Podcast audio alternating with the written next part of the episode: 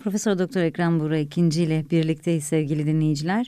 Ee, bugün Jön Türklerden ve onlarla aslında sembolleşmiş bir isimden Prens Sabahattin'den bahsedeceğiz. Hoş geldiniz. Hoş bulduk merhabalar. Merhabalar. Ee, bugün konu başlığımız aslında pek çoğunun, pek çoğumuzun yakın tarih olduğu için belki daha fazla fikir sahibi olacağım ama maalesef fikirlerimizin de e, her zaman tutarlılık göstermediği bir alan. Bir kere Jön Türkler deyince ne anlıyoruz? Bir gruptan mı bahsediyoruz yoksa bir akımın e, aslında isim bulmuş hali mi? Şimdi Jön Türk e, tabir itibariyle bilenler bilirler. Genç Türk demek. Genç Türk ne demek? Kime genç Türk denir? Bunun hakkında çok e, mülahazalar var. 19. asır başlarında e, Avrupalılar Osmanlı Devleti'nde bazı yenilikler isteyen, bunlar için layihalar yani projeler hazırlayan e, okur yazar takımlarına Jön Türk adını veriyorlardı. Yani e, o zaman Osmanlı Devleti'nin malum Rusya ile savaşı var ve e, devlet ciddi bir buhran içinde. Bu buhrana karşı bir şeyler yapılması düşünülüyor. Bununla alakalı padişaha layihalar veriyorlar. Bunlara Jön Türk denmiş. Ama bu tabirin yayılması daha sonra olmuştur. Sultan Abdülaziz'in padişahlığı zamanında belki biraz ondan daha evvelinden itibaren Osmanlı modernleşmesi için ismi geçen zatlar var. Bunlar e, Ali Paşa'ya muhaliftirler. Ali Paşa Sultan Abdülaziz'in sadrazamı, Sultan Mecid'in de sadrazamı. E, büyük bir devlet adamı, idareci ancak e, müstebit bir şahsiyet. Yani e, benim dediğim olsun, ben idare edeyim, her şeyin iyisini ben bilirim tipinde bir şahsiyet. Tanzimat bürok, bürokrati, tıpkı Reşit Paşa gibi, Fuat Paşa gibi, Mithat Paşa gibi. Ali Paşa'nın bu diktatoryasına karşı artık e, değişen dünyanın gereklerine kayıtsız kalamayan bir takım okumuş yaz, yazmış takımlar işte Namık Kemaller, Ali Suaviler, efendim Ziya Paşalar, e, e, bunlar bu, Ahmet Mithat Efendiler, Recai Zademan bunlar hepsi bunun içindedir. Bu takım Mizancı Murat Beyler bir takım muhalefet hareketi e, doğuruyorlar. Çokları bunu Sultan Abdülhamit'e ve Sultan Abdülaziz'e karşı zanneder değil. Bu yeni doğan hareket genç Osmanlılar kendilerini böyle demişler genç Osmanlılar cemiyeti diye. Bunlara Avrupalılar Jön Türk demişler. Niye Jön Türk demişler? İşte gençler biliyorsunuz biraz e, isyankar olur, hararetli olur, ateşli olur. E, mevcut statikodan pek memnun olmaz. Onun değiştirilmesi için çalışır, uğraşır, gayret eder ve gözü pektir. Yani başkalarının göze alamadığı şeyleri bu gençler rahatça göze alırlar. E, onun için bunlara Jön Türk demişler. Tabii bunun başka sebepleri de var. Dünyanın her yerinde böyle genç hareketler var. Mesela Genç İtalya hareketi var. Giuseppe Garibaldi'nin e, öne ayak olduğu bir hareket var ki daha sonra İtalya Birliği'ni temin etmiştir. Bu genç İtalya hareketi. Biraz masonik e, bir hareket ama e, çok tesir hasıl Türkiye'deki etmiştir. gelişimi de öyle mi? Yani Tabii o, o da çok paralel, paralel çok hmm. paralel. Yani e, Türkiye'deki Jön Türk hareketinin ve İttihat ve Terakki'nin en çok e, tesir gördüğü hareket İtalyanlar, İtalyan mason kulüpleri ve genç İtalya hareketidir. Hatta onların bir karbonari teşkilatı var. E, kömür gibi gizli yani. İttihat ve Terakki Yeraltı bu, çağrısı. Yeraltı. Hı hı. İttihat ve Terakki de bu şekilde kurulmuş ve çalışmıştır. Yani birebir aynıdır. Yani e, İttihat ve Terakki'nin kuruluşunda ve e, muvaffakiyetinde İtalya'nın model olduğunu en azından ayrıca hı hı. destek olduğunu biliyoruz. İşte bu Garibaldi'nin genç İtalya hareketi ki daha sonra e, Miladi Müslümani mesela e, genç Bosnalılar e, Hindistan'da genç Hintliler, Türkistan'da genç Türk her yerde bu gençler modası yayılmıştır. Şimdi aslında biraz da umudun gençlerde olması, evet. hareketin onlardan beklenmesi, düzene baş kaldırının her zaman onlardan evet. gelmesi zannediyorum. Global olarak bu ismin Tabii. kullanılmasına İhvan-ı Müslimin mesela Orta Doğu'da Müslüman kardeşler bir gençlik hareketidir. Genç Müslümanlar zaten Şubbanül Müslimin diye başlamış. Evet aynı cemiyet değil ama Şubbanül Müslimin hareketi, genç Müslümanlar hareketi e, zamanla e, buna dönüşmüştür. Siyasi, İslamcı ve modernist bir hareket. Yani gençleri tabiri caizse manipüle etmek, havaya sokmak çok daha kolay. Onlar zaten buna müsaitler. Yani devamlı onlar değişim isterler. E, statikodan şikayetçidirler. E, dünyayı idare etmek isteyen, idare eden ve dönüştürmek isteyen global güçler ki bunların arkasında sermaye vardır, global cemiyetler vardır. Gençleri her zaman bir e, değişim unsuru olarak kullanmışlardır. Hı. Bizdeki Jön Türk Hareketi bunun tipik bir misalidir. Bu genç Osmanlılar rejimi yıkmak istemiyorlardı. Ali Paşa gitsin, Padişahlık gene kalsın. Başlangıç noktasından evet, bahsediyoruz evet, şu anda. Evet. Tanzimat bürokratları bir antır parantez yapalım. Çünkü bazen her cümle izaha muhtaç oluyor bu meselelerde. Şimdi e, Tanzimat Fermanı'nı herkes duymuştur. 1839 Osmanlı Devleti'nin modernleşmesi için atılan bir adım. Bunun e, taraftarları olduğu gibi çok muhalifleri de vardır. Halbuki çok büyütülen bir hadise. Bu kadar yani taraftarı veya düşman olacak bir şey değil. İslamcılara göre dinden tavizdir. Türkçülere göre milliyetten tavizdir. Ee, ulusalcılara göre emperyalistlere teslimdir. Ama bir şeylerden tavizde bulunmadan da yenilenme, değişim Yapamıyorsunuz, bir olmuyor. şey elde edemiyorsunuz. Yani O- zaten var olan güzel olsaydı değişime ihtiyaç duymazdık. Tanzimat Fermanı aslında mevcut düzenin teyididir. Tanzimat Fermanı ilk maddesine baktığınız zaman bütün bu sözlerin boşa çıktığını görüyorsunuz. Tanzimat Fermanı ilk cümlesine der ki eski düzen iyiydi. Biz eski düzene uyarken iyiydik. O düzenden uzaklaşınca kötü olduk. Tekrar eski düzene dönmemiz lazım. Tanzimat Fermanı bununla başlar. Yani bir yeni düzen arayışı yoktur. Getirmez. Geti öyle bir derdi yoktur. Özüne dönme. Özüne dönme, aslına dönme. Şimdi e, Tanzimat Fermanı'nın en mühim e, hatta belki de yegane tesiri şudur. O zamana kadar e, Osmanlı Devleti'nde otorite saray yani padişah, bürokratlar yani vezirler, valiler, e, ulema işte kadılar, müderrisler, şeyhülislamlar ve nihayet askerler arasında bölüşülmüştü. Ama saray burada nazım rol oynar. Diğer üçü rakip gibidir. Tanzimat da Bir baba ve çocukları e, gibi baba değil ve mi? baba ve çocukları veya bir büyük abiyle küçük Kardeş. kardeşler gibi e, Tanzimat Fermanı artık sarayın rolünü bunların içinde absorbe etmiş. Bütün e, gücü bürokratlara vermiştir. Reşit Paşa gibi, Ali Paşa gibi, Fuat Paşa gibi, Mithat Paşa gibi, Rüştü Paşa gibi, Nedim Paşa gibi güçlü bürokratlar bu devirde hep iktidara gelmiş. Reşit, e, Sultan Abdülmecit gibi çok mülayim, Sultan Abdülaziz gibi sert ama bir türlü e, iktidar icra edemeyen padişahlar zamanında memleketi idare etmişlerdir. Bürokrat hakimiyeti diyoruz buna. İşte genç Osmanlılar buna karşıydılar. Neden de diyorlar bu adam böyle diktatörce idare etsin. Kimseye ağzını açtırmasın. En ufak bir tenkit yok. Ne yaparsa doğru böyle şey olur mu? Hangi devirde yaşıyoruz diyor. İngiltere'de demokrasi var. Fransa'da ihtilaller olmuş. E, demokrasi ku- kurulmuş. Artık bütün dünya demokrasiye doğru giderken bunların ana demokrasi tabii o zamana ma- mahsus demokrasi. Biz niye böyle kalalım? Yani aslında padişah yerinde dursun, onun yetki Evet. verdiği insanlar Evet. gözden geçirilsin. Padişaha diyor. hiçbir tenkitleri yoktur. Geleneklere, İslamiyet'e hiçbir tenkitleri yoktur. Namık Kemal oturduğu zaman iki yetmişlik rakı içen bir adamdır. Fakat İslamiyet'e aykırı en ufak bir sözü ve tarizi yoktur. Ziya Paşa Mason cemiyetine girmiş bir adamdır. Fakat Ziya Paşa'nın yazmış olduğu şiirler ki çok kişi tarafından bilir. E, İslamiyet demiş pabendi terakki. Evvel yoktu bir rivayet yeni çıktı. Hani İslamiyet diyorlar gelişmeye engeldir. Eskiden yoktu. Eskiden İslamiyet varken ilerleme var. Mesela bu şiiri bunun gibi İslamiyet'i öven her biri darbu mesel mahiyetinde hadis-i şeriflerine ait kelimelerin şiire dökülmüş haliyle çok güzel şiirleri vardır. Yani bunların insanların zihnindeki yeri e, biraz yanlış. Peki o zaman doğru konumlandıralım diye, Evet. doğru yerleştirelim diye sorayım. Bir yandan e, siyasi gelişmeler sebebiyle bir takım kanallara, bir takım kanatlara kayarken Evet. aslında kendi kişiliklerini, özlerini e, İslamiyet ve Türk İslami ve Türk kültürlerini kaybetmemişler. Evet, genç Osmanlılar için bunu söyleyebiliriz. Yani Namık Kemaller, Ziya Paşalar, e, Agah Efendiler, Şinasiler bunlar her zaman Müslüman, Türk, e, saltanatçı e, hususiyetlerini devam ettirmişlerdir. Zannedildiği gibi onlar hiçbir zaman e, aşırı hürriyet ve reform yanlısı olmamışlardır. Tabii e, Ali Paşa'nın zamanında bunların rahatça okuyup yazmaları mümkün değildi. Bu fikirlerini beyan etmeleri mümkün değildi. Bunun için bunlar yurt dışına kaçtılar. Fransa bunlara kucak açtı. Mısır ve Fransa. Mısır o zaman e, yarı müstakil bir Osmanlı vilayeti ama Osmanlı çok sözü geçmiyor orada artık. E, Osmanlı'ya karşı devamlı rekabet halinde bir Hidiv ailesi var. Onlar bu muhalifleri himaye ediyorlar. Biraz da koz tutuyorlar ellerinde. Yani bunla, bunlara bir şey karşı... olursa evet. Evet.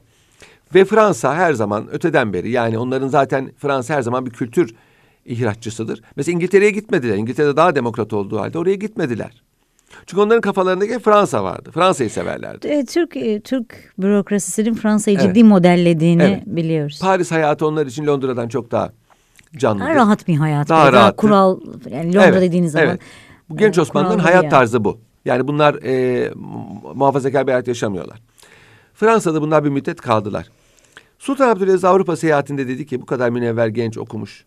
Sırf Ali Paşa muhalefetinden dolayı buralarda eziyet çekmesin. Ali Paşa da bir müddet sonra vefat etti. Onları davet etti Türkiye'ye. Size, affediyorum dedi. Geri dönün dedi. Bunların finansörü de çok enteresan. Mısır Hidivi'nin ikiz kardeşi vardı Mustafa Fazıl Paşa. 15 dakika sonra doğmuş. Tabii çok da zengin. Padişah dedi ki bizim verasetimiz Mısır valileri babadan oğula geçiyor. Bunu değiştir dedi. Osmanlılar gibi olsun. Ailenin en yaşlısı. Çünkü o zaman veliaht oluyor. Hmm. Padişah da bunu kabul etmedi. Daha doğrusu Ali Paşa ve Fuat Paşa kabul etmediler. Yani her istediğini yaptırır diye kabul etmediler. Bunun üzerine ki bu affedilmez bir hata. Bunun üzerine Mustafa Fadıl Paşa genç Osmanlıların finansörü oldu. Hmm. Amansız bir muhalif oldu Osmanlı hükümetine. Bir tür intikam. Halbuki kardeşinden evvel öldü. Hepsi boşa. Hmm. Ya zaten İnsan bilse. bilse Hidiv olamayacaktı zaten. Mustafa Fazıl Paşa o da Jön Türklerin liderlerindendir. O da ölmüştü. Ee, e, geri döndüler. Genç Osmanlılar padişahın sözünü dinleyerek geri döndüler. Padişah bunları çeşitli vazifelere tayin etti. Sultan Abdülhamit tahta çıktığı zaman da onları bu vazifede ipka etti.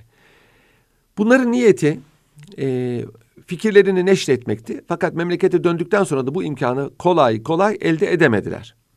Bunun için e, meşrutiyete taraftar oldular. Sultan Abdülaziz'in devrilmesi için de olmadılar ama yazdıklarıyla ve söyledikleriyle bu harekete zemin hazırladılar. Şimdi bu kırılma noktalarını konuşmak lazım diye düşünüyorum. Hani başlangıç noktasından geldikleri nokta ve söyledikleri ile baktığınızda karşılaştırdığınızda neredeyse 180 derecelik bir fark var ve Evet. tarihe de e, özellikle bulundukları dönem itibariyle yönetimin en kötü dönemi Osmanlı döneminin Evet. en kötü dönemi olarak geçmişler. Şimdi e, fikirleri belki güzeldi ama e, bunlar şöyle düşünüyorlar. Zaten bütün bu inkılapçılarda vardır. Benim inandığım doğruları gerçekleştirmek için ne olursa olsun. Yani bu Ama zaten ne olursa olsun diyen birisinin e, sağlıklı düşünmediği de söylenebilir. Hani şimdi baş kaldırdığınız şey de mesela paşaların ne olursa olsun da benim dediğim olsun cümlesi değil miydi? Benzeri. Aynı noktaya E geliyor Zaten kom- bu insanlar. işte komitacı mantığı. Yavaşça yavaş genç Osmanlılar bu çizgiye kaymışlar. Jön Türklerden yavaş yavaş e, şimdi eleştirdiğimiz o Osmanlı'nın son 10-15 yıllık Evet. dönemine doğru bir Evet. akış söz konusu. 1876'da Sultan Abdülaziz tahttan indirildi ve öldürüldü. Tabii bu darbenin içinde genç Osmanlılar yok. Bunlar asker bürokrat darbesi. Ama fikriyat bunu hazırlamıştı. Arkasından bunlar e, Sultan 5. Murad'ı tahta çıkınca onu desteklediler. Sultan 5. Murad'la Namık Kemal Bey çok iyiydi, çok samimi arkadaşlardı. Beş vakit görüşürlerdi. Yani bu Jön Türklerin hepsiyle genç Osmanlılar o zamanki ismiyle Şehzade Murad Efendi görüşürdü. Sultan Abdülaziz de bunu hoş görürdü. Bu da mesela bir hata belki. Ki Şehzadeleri kimseyle görüşmesine Şehzadeleri biraz vermez. sıkarlar malum. Bunu tenkit ediyorlar ama sıkmadığınız zaman da böyle oluyor. Çünkü potansiyel bir muhalif şeydir. Ama sıktığınız zaman da dünya ile hayatla hiçbir bağlantısı kalmıyor. Bu sefer Evet. iktidara geldiğinde Evet ikisinin arasında ayarlamak zor. Zor. İşte e, Sultan 5. Murat meşrutiye sözü ver- e, verdi ama hiç oralı olmadı. Ne parlamento ne meşrutiyet. Adeta bir sukut hayale uğradık. Bu da amcası gibi dediler. Bunun üzerine biliyorsunuz Sultan 5. Murat da tahttan indirildi ve yerine meşrutiyet ve parlamento sözü veren Abdülhamit Efendi 2. Abdülhamit Sultan 2. Abdülhamit da tahta çıktı. Ve sözünde de durdu. Bir anayasa hazırlandı. Güzel bir anayasa. Parlamento toplandı. Osmanlı Devleti bir e, parlamenter monarşi haline geldi. İki sene sürecek bir parlamenter monarşi ki Avrupa'da daha pek çok devlet mon, e, hala daha mutlak monarşiyken Osmanlı Devleti'nin bir demokrasi tecrübesi var yani bayağı eski. Şimdi e, genç Osmanlılar tam istediğimizi elde ettik dediler ki 93 Harbi koptu. Osmanlı-Rus Harbi. Osmanlı-Rus Harbi bizim tarihimizin en felaketli hadiselerinden bir tanesidir. Vatan topraklarının büyük bir kısmı kaybolduğu gibi Osmanlı cemiyetinde, Osmanlı idaresinde, dış politikasında ciddi bir kırılma noktası meydana getirmiştir. 93 Harbi'nden sonra Sultan Abdülhamit bu harpten ve mağlubiyetten mesul gördüğü parlamentoyu dağıttı. Anayasa yine devam etti. Fakat anayasanın seçimlere mütalik hükümlerini padişah tatbik etmedi. Oradaki bir açıklıktan istifade etti. Yani parlamentoyu bir daha toplamadı. İpleri dedesi Sultan II. Mahmut gibi sarayda topladı. Bu genç Osmanlıların hiç istemediği bir şeydi. Ve Yavaş genç yavaş Osmanlılar muhalif. şimdi yeniden ikinci bir muhalefet dalgası meydana getirdiler. Bu muhalefet dalgası öncekinden isim olarak da e, metot olarak da e, muhteva şahsiyet olarak da farklıdır. Evet. Evet şimdi bu Jön Türk, genç Türk ben de çok kullanıyorum bu tabiri çünkü çok e, ifade Yerleşmiş. ediyor. Hem yerleşmiş hem çok ifade ediyor. Avrupa literatüründe zaten hep Jön Türk kullanılır. İttihat ve Terakki çok az kullanılır. Yani Jön Türk dendiği zaman bilhassa Sultan Abdülhamit'e muhalif olan öncesinde ve sonrasındaki bütün herkesi ihtiva eder. Jön Türk iktidarı dediğiniz zaman siz 1908-1918'i ve Jön Türk e, ideolojisi dediğiniz zaman bugüne kadar devam eden o komitacı mantığını ifade ediyorsunuz. Sultan Abdülhamit zamanında bunu kullanmak yasaktı. Yerine müfsitler kullanılıyordu. Hmm, yani Jön Sultan, Türk. Jön Türk eşittir müfsit. Tabii jön genç demek. Benim çocukluğumda e, sinema e, jargonunda vardı jön. Yakışıklı aktörler için kullanıldı jön genç demek. E, ama jön Türk artık bir e, idiom bir tabir olmuştur. Şimdi bu ikinci dalga artık sert acımasız bir dalga. Sultan Abdülhamit'in ipleri sarayda toplaması dediler ki biz nereden nereye gidiyoruz? Yani biz parlamento istedik. Uğraştık uğraştık oldu. E şimdi parlamento gitti. Tabii burada Sultan Abdülhamit'in haklı olduğu tarafta var. Hı, tam da belki bu zaman belki bu zamandan bunu söylemek biraz cesurca ama yani keşke keşke yani kontrollü de olsa parlamentoyu devam ettirseydi diyenler de var. Şimdi tam da bu noktada şunu anlamamız lazım. O zamanın konjonktürü belki biraz daha sert davranmayı gerektiriyordu Şüphesiz. ama ama muhalif olan herkesi de vatan haini gibi görmek, herkesi genç Türklerden ya da müfsit görmek, e, bu mantığın da aslında bugüne kadar yansımış olumsuzlukları var diye Şimdi şunu düşünüyorum. söylemek istiyorum. Aslında e, şey demiş ki a kahyasına şu küpeyi bağlayın demiş. Bir ip vermiş. Bakmış ip uzun ne olur ne olmaz demiş. İpi birazını kesmiş kahya. Yanındakini demiş şu köpeği bağlayın. ipi de vermiş. Demiş ip biraz uzun ne olur ne olmaz. O da biraz kesmiş. O da derken en son yamağa vermişler. Şu köpeği bağla. Bir karış kalmış köpeğin ipi. Yani Yazık. Ne olur ne olmaz. Şimdi Diye diye. Sultan Abdülhamit bu Jön Türkleri bir vatan haini olarak görmüyordu. Biz buna kraldan çok kralcılık da diyebiliriz. Şimdi e, bir kere şunu söylemek istiyorum. Sultan Abdülhamit tamam fikriyatı onlarla aynı değildi. Onda şüphe yok ama Jön Türkleri bir vatan haini olarak görmüyordu. Genç, heyecanlı, hareketli, yolunu şaşırmış e, gençler olarak görüyordu. Mesela bunları isteseydi çok şiddetli hareketlerle tepeleyebilirdi. Tepelemedi. En şiddetlilerini memuriyetle başka bir vilayete tayin etti. ya da mesela en en güvendiklerinden en büyük darbeleri yemiş E, olmasına dibinde, rağmen dibinde Jön Türkler vardı. Akrabalarını söyleyeceği şimdi dibinde yani şifre dairesinde Jön Türkler vardı. Yani, yani ben bir kere Sultan Abdülhamit'in bunlara karşı sert davrandığını vatan haini olarak gördüğünü düşünmüyorum. Yani vatan haini biraz daha e, ceza hukuku e, meyanında konuşulacak bir şey. Ama bunları e, şaşkın, dünyadan haberi yok. Yani e, dünya nereye gidiyor, memleketin gerçekleri nedir? Bundan haberi olmayan idealist, e, hep hayatlı, hayatları fantezi olan gençler olarak görüyordu. Ve elbette ki idareye bunları vermeyeceğiz diyordu. Yani ben de istedim baştan diyordu. Parlamento olsun Avrupa gibi geri kalmayalım. Çünkü Avrupa görmüştü Sultan Abdülhamit. Yani pek çok liderden, dünya liderinden öndedir. Avrupa görmüş, incelemiş, zeki, kabiliyetli, devamlı takip eden birisiydi. Bu devirde artık demokrasi olmadan bir memleketin yaşamayacağını biliyordu ama baktı ki memleket felakete gidiyor. Ha, işte ba- e, Sultan Abdülhamit'e karşı objektif olan en azından ona karşı olmayan tarihçiler diyorlar ki burada bir hata yaptı. Yani güdümlü de olsa parlamentoyu devam ettirerek insanların gazını alması, gerginliği önlemesi lazım. bir de Sultan kimin Abdülhamit'in nerede olduğunu görmek açısından da Evet, değil mi evet. faydalı olurdu? Mesela askeri mektepler nazırı Sultan Abdülhamit'in en güvendiği kişi süt kardeşi Zülüflü İsmail Paşa. Bütün muhalefet hareketleri oradan ortaya çıktı. İttihat ve Terakki orada kuruldu. Tıp fakültesi, askeri tıp yeri. Ki dedim ya en fazla güvendiği öğrenciler Evet. onlardı. En Mesela Mustafa Kemal özendiği- Paşa harbiye talebesiyken arkadaşlarıyla beraber padişahım çok yaşayana padişahım baş aşağı dediler. Pa- Paşanın huzuruna çıkardı. Paşa etmeyin eylemeyin dedi ya. Sizin gibi vatan evlatlarına yazık değil mi dedi. Affetti bunları. Hani çok baskı vardı.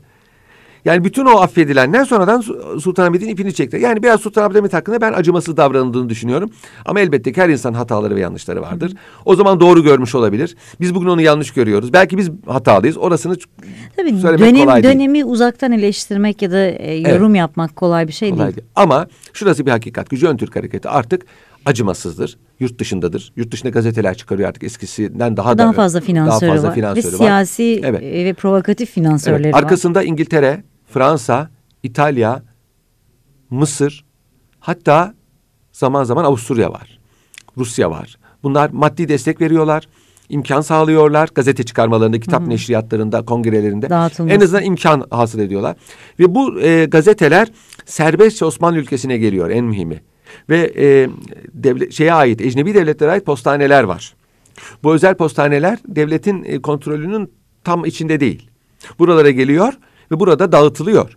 Dolayısıyla Sultan Abdülhamit aleyhine muhalefet Anında Aslında en en zor işi onlar yapıyorlar evet, değil mi? Evet anında memlekete geliyor. Hatta fikri bile onlar oluşturuyor. Yani şöyle yazalım, böyle yazalım. Tabii, Hatta kendileri zaman zaman yazıp işte Hülya diye imza atıp Ekrem diye imza atıp. Fikriyatlarını e, ciddi manada e, Avrupa bürokratları e, oluşturmuştur. Onlara karşı bir hayranlıkları vardı ve onların kendileri hakkında iyi düşündüğünü, hayırhah olduklarını düşünüyor. Çünkü saftılar bunlar. Memleket gerçeklerinden habersizlerdi. İdealist gençler de, de- deniyor ya.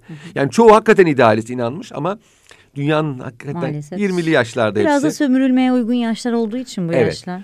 Sultan Abdülhamit de bunlara karşı takibatını arttırdı. Yurt dışına bir hafiye gönderdi git bunları. Ha bunlar hakkında ama şey mülayim davranıyor hep. Yani o memlekete dönsünler bu şey kapansın. Hiçbir zaman mesela bir tetikçi gönder bunları vur falan böyle bir şey yok. Hafiye başı Celalettin Paşa'yı gönderdi. Git dedi bunları ikna et getir. O da onlardan oldu. Hmm. Şimdi bu Sultan Abdülhamit için bu, bu, bu doneler pek de durumun sağlığı açısından... sağlıklı değil. Yok yok sağlıklı değil. Hele Sultan Abdülhamit'in e, e, şimdi Sultan Abdülhamit zamanında birkaç darbe hareketi oldu. Yani Sultan Murat malum Çırağan Sarayı'nda. Bizim bildiğimiz iki tane fakat zannediyorum muvaffakiyete uğraşmayan iki tane daha darbe hareketi var. İki dört darbe yaşadı Sultan Abdülhamit tahtının ilk yıllarında. Birkaç suikast var. Bunlardan birkaçını biliyoruz. Biri çok meşhurdur zaten. Birkaç tanesi de tarih kayıtlarına geçmiş. Şimdi böyle bir padişahın eee, çok da geniş düşünmesini bekleyemezsiniz. Ama yine de dediğim gibi lütufkar düşünmüş. Bunların memlekete dönmelerini istemiş. İşlerinde paşazadeler var. Yakın Bendegan'dan var ve kendi eniştesi var. Nitekim Mahmut Paşa ki son zamanlarda insanlar onu medyadan tanıdılar. Mahmut Celalettin Paşa Sultan Abdülhamit'in eniştesi. Çok Mahmut Celalettin Paşa var. Mirat-ı e, Hakikat e, yazarı var Sultan Abdülaziz Devri Devlet Adı. O değil. Başka bir Mahmut Celalettin Paşa var. Düşünün padişahın iki eniştesinin ikisinin de adı Mahmut Celalettin. Biri meşhur Fethi Paşa'nın oğludur. Fethi Paşa korusunun onun oğludur. Sultan Abdülaziz'e karşı darbe teşebbüsünün içinde olduğu için idam edildi o. Daha doğrusu idam edilmedi. Ölüme mahkum oldu müebbet hapse çevrildi. Bu başka bir Mahmut Celalettin Paşa. Bu Mahmut Celalettin Paşa'nın babası Halil Rifat Paşa. O da damattır. Meşhur bir e, vezir. Hatta Sultan Mahmut da zamanında demiş ki bu biz Avrupa'yı taklitte istical eylemez isek Asya'ya geri dönmeye mecburuz. Yani bir an evvel Avrupa'yı taklit evet. etmemiz lazım. Yoksa Asya'ya dönmek. Bu sözün demek ki Mahmut Celalettin babasında da böyle bir teceddüt yenilik fikri varmış. Mahmut Celalettin Paşa babasını çok küçük yaşta kaybetti. Babasının kahyası tarafından büyütüldü. Çok zeki, çok kabiliyetli, okumaya meraklı. Genç yaşta adliye nazırı oldu. Analığı da sultan olduğu için saraya yakın. Saraydan bir prensesle, sene, e, padişahın kardeşi Sena Sultan'la evlendi. Böylece saraya bir kere daha yakınlaştı. Hanımı vardı mesela. İlk- Cariyesi vardı. Ondan çocukları vardı. Onları ihmal etmedi. Ama Sultan'la da evliliğinden iki tane oğlu oldu. Bunlardan birisi çok meşhurdur Prens Sabahattin. Diğeri de Prens tanımı biraz tuhaf Ha, gelebilir. prens değil. Evet. Şöyle e, prens Avrupa'da hükümdar çocuklarına ve kardeşlerine ve onların çocuklarına verilen isimdir. Her zaman kardeş ve çocuklar olmuyor ama prens kralların çocukları mutlaka prens ve prensestir. Kardeşleri bazen olmayabilir. Mesela Kraliçe Elizabeth'in e, amcaları var mesela babasının kardeşleri onlar prens değiller. Yok işte dük onlar Kent dükü, Gloucester dükü. Bizde e, padişahın oğulları ve oğullarının oğulları şehzadedir. Bunlar Avrupa'daki prensin karşılığıdır. Kızları sultandır. Avrupa'daki prensesin karşılığıdır. Bunun dışında da bir ünvan Yoktur. yoktur. Prenseslerin yani sultanların çocuklarına erkekse sultanzade, kız hanım sultan denir. Protokoldeki ismi budur. Fakat bunlar hanedan e, azası değil, hanedana mensup sayılırlar. Evlenen hanımlar ve erkeklerle beraber. Binaenaleyh Prens Sabahattin prens değildir. Fakat Avrupa'da hele o devirde e, okumuş yazmış soyluların çok e, itibarlı olduğunu görünce sultanzade ünvanını haksız yere prense çevirmiş veya öyle tanınmış. Öyle de tanınmasını istemiş. Kendisi. Kendisi evet. Öyle, imza- öyle ya- yazmıştır. Le Prens Sabahattin. Kardeşi Lütfullah'ın da ben evlilik şeyini gördüm. Onda da baktım Le Prens Lütfullah. Değil halbuki. İkisi de prens değil. Sultanzade ama gene hanedanda. Ama prens değil, aza değil. Yani tahta çıkmaları mümkün değil. Böyle sükse yaptılar. Mahmut Paşa niye yurt dışına kaçtı? Mahmut Paşa Aslında iki dönem halinde Mahmut Paşa'da değil mi konuşmak lazım? öncesi e, bir Osmanlı bürokratıdır. Adliye nazırıdır. Hayırlı hizmetleri var. Okumaya yazmaya meraklı, mütefekkir bir adam. E, bir ara efkaf nazır oluyor. Fakat bir darbe teşebbüsünden dolayı itham altında kalıyor. Malum bu gibi şeylerde itham altında kalmak kolay. Sonra bunun ve azlediliyor. Sonra bunun gerçek olmadığı anlaşılınca vazifesine iade ediliyor ama kabul etmiyor. İlk kırgınlığı buradadır Sultan Abdülhamit'e. Sen bana nasıl böyle bir şeyi reva görürsün diye. İthamdan dolayı Evet. Ondan sonra e, yine e, hayatını devam ediyor. Yalısına çekiliyor. Bağdat Demiryolu imtiyazı Almanlara verildi. Bu İngiliz'e verilmesi için çalıştı. İngiliz taraftarıydı. Haklı olarak İngiltere'nin çok güçlü olduğunu, İngiltere iyi münasebetler içinde olmamız gerektiğini düşünüyordu. Kendi düşüncesi içinde haklılık payı Ben, vardı. ha, evet Sultan Abdülmecit de böyleydi. Sultan Abdülhamit de ama denge vardı. İngiltere, Fransa bir tarafta, Rusya bir tarafta, arada Almanya bu dengeyi Hepsini bir şekilde mutlu etmeye en azından. o zaman içinde o haklıydı. Mahmut Celalettin Paşa bu sebeple e, itham altında kaldı. Hatta e, ihalenin İngiliz'e verilmesi için rüşvet aldığı söylendi. Bu muhtemelen gerçek değildi. Çünkü zaten zengin birisiydi. Fakat aklı hafifti. Eyvah dedi. Şimdi bunlar beni dedi hainlikle itham edecekler. Bir de İsviçreli dostu vardı Şabriye diye. İnsanların çok tesirinde kalırdı Celalettin Paşa. Şairdi biraz belki şairliğinden dolayı. Ve kaçtı yurt dışına. Adalara gidiyorum diye vapura bindi. Yanına da iki oğlunu aldı. Oğulları o zaman küçük. Küçük derken 20'li yaşlarda. İyi yetiştirmiş tam oğullarını. Fransızca falan öğretti, Farsça öğretti. Oğulları entelektüel o zaman için. Adalara gidiyoruz diye Marsilya'ya kaçtı. Seniha Sultan bile farkında değil. Ha, şey, eşi de bilmiyor. Evet bilmiyordu eşi. Seniha Sultan çok kızdı. Sonra Seniha Sultan mektup yazıp özür diledi. Dedi ben böyle yapmak zorundaydım. Seniha Sultan kocasını affetti. Bu sefer kardeşine küstü. Bu sefer kardeşi gitti. Seniha Sultan'ı ikna etti, gönlünü aldı. Mahmut Paşa bu sefer gider gitmez bir beyanname neşretti. Sultan Abdülhamit'in dinsiz olduğunu, Dinsiz. gaddar olduğunu, zalim olduğunu ki anlatılanlar çok gülünç şeyler. Yani hani eğer makul bir şey yazsaydı belki daha e, Ciddi e, alınır. ciddi alınır ve saygın birisi olabilirdi Mahmut Paşa. Bu o, bundan sonra Avrupa'da muhalifler bunun etrafında toplandı. Vay be dediler padişahın eniştesi gelmiş.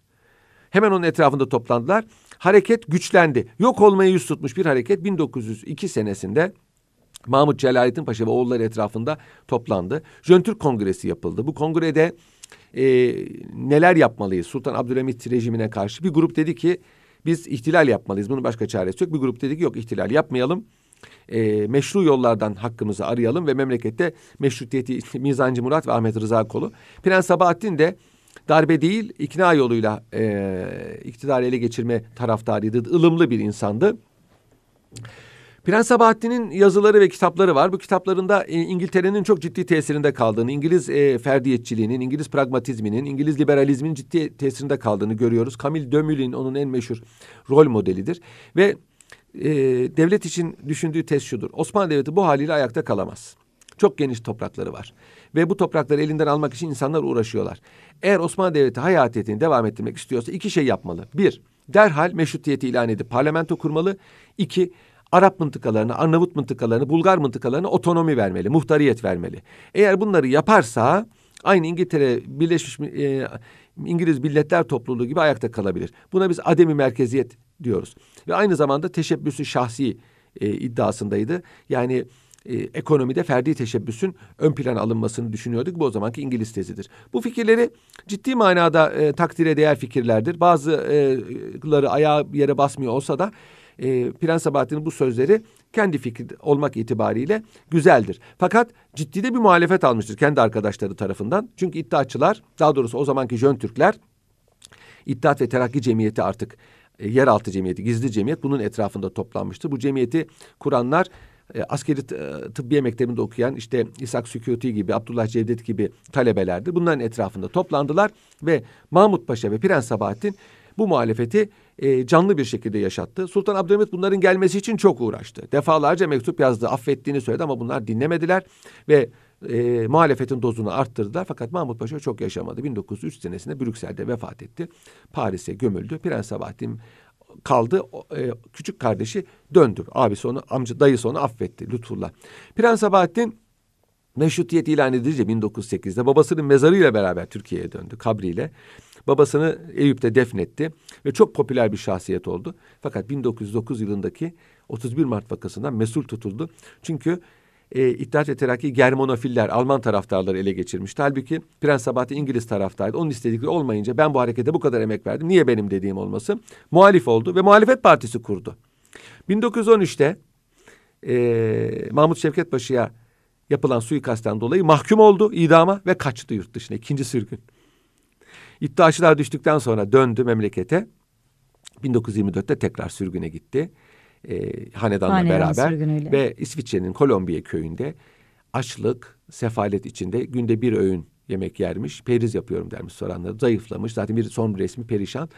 Ee, çocuklarından bir kızı vardı. Hanımından uzak. Çok e, vahim bir hayat yaşadı. Prens Sabahattin mühim bir adamdı. Fakat kendisini e, kendi hayatını bile tanzim edemeyen bir adam dünyayı düzeltmeye kalkışmıştı ve bundan dolayı orta e, sınıf bir filozoftur. Fakat işte muhalif olduğu için çok e, büyütülmüştür kendisi ama neticede bir siyasi harekete de damgasını vurmuş ve hanedandan olmak itibariyle ayrıca bir e, Hatırlanır. hatırlanır hale Ay, gelmiştir. çok teşekkür ediyorum Ben bugün teşekkür Tekrar ederim. görüşmek üzere.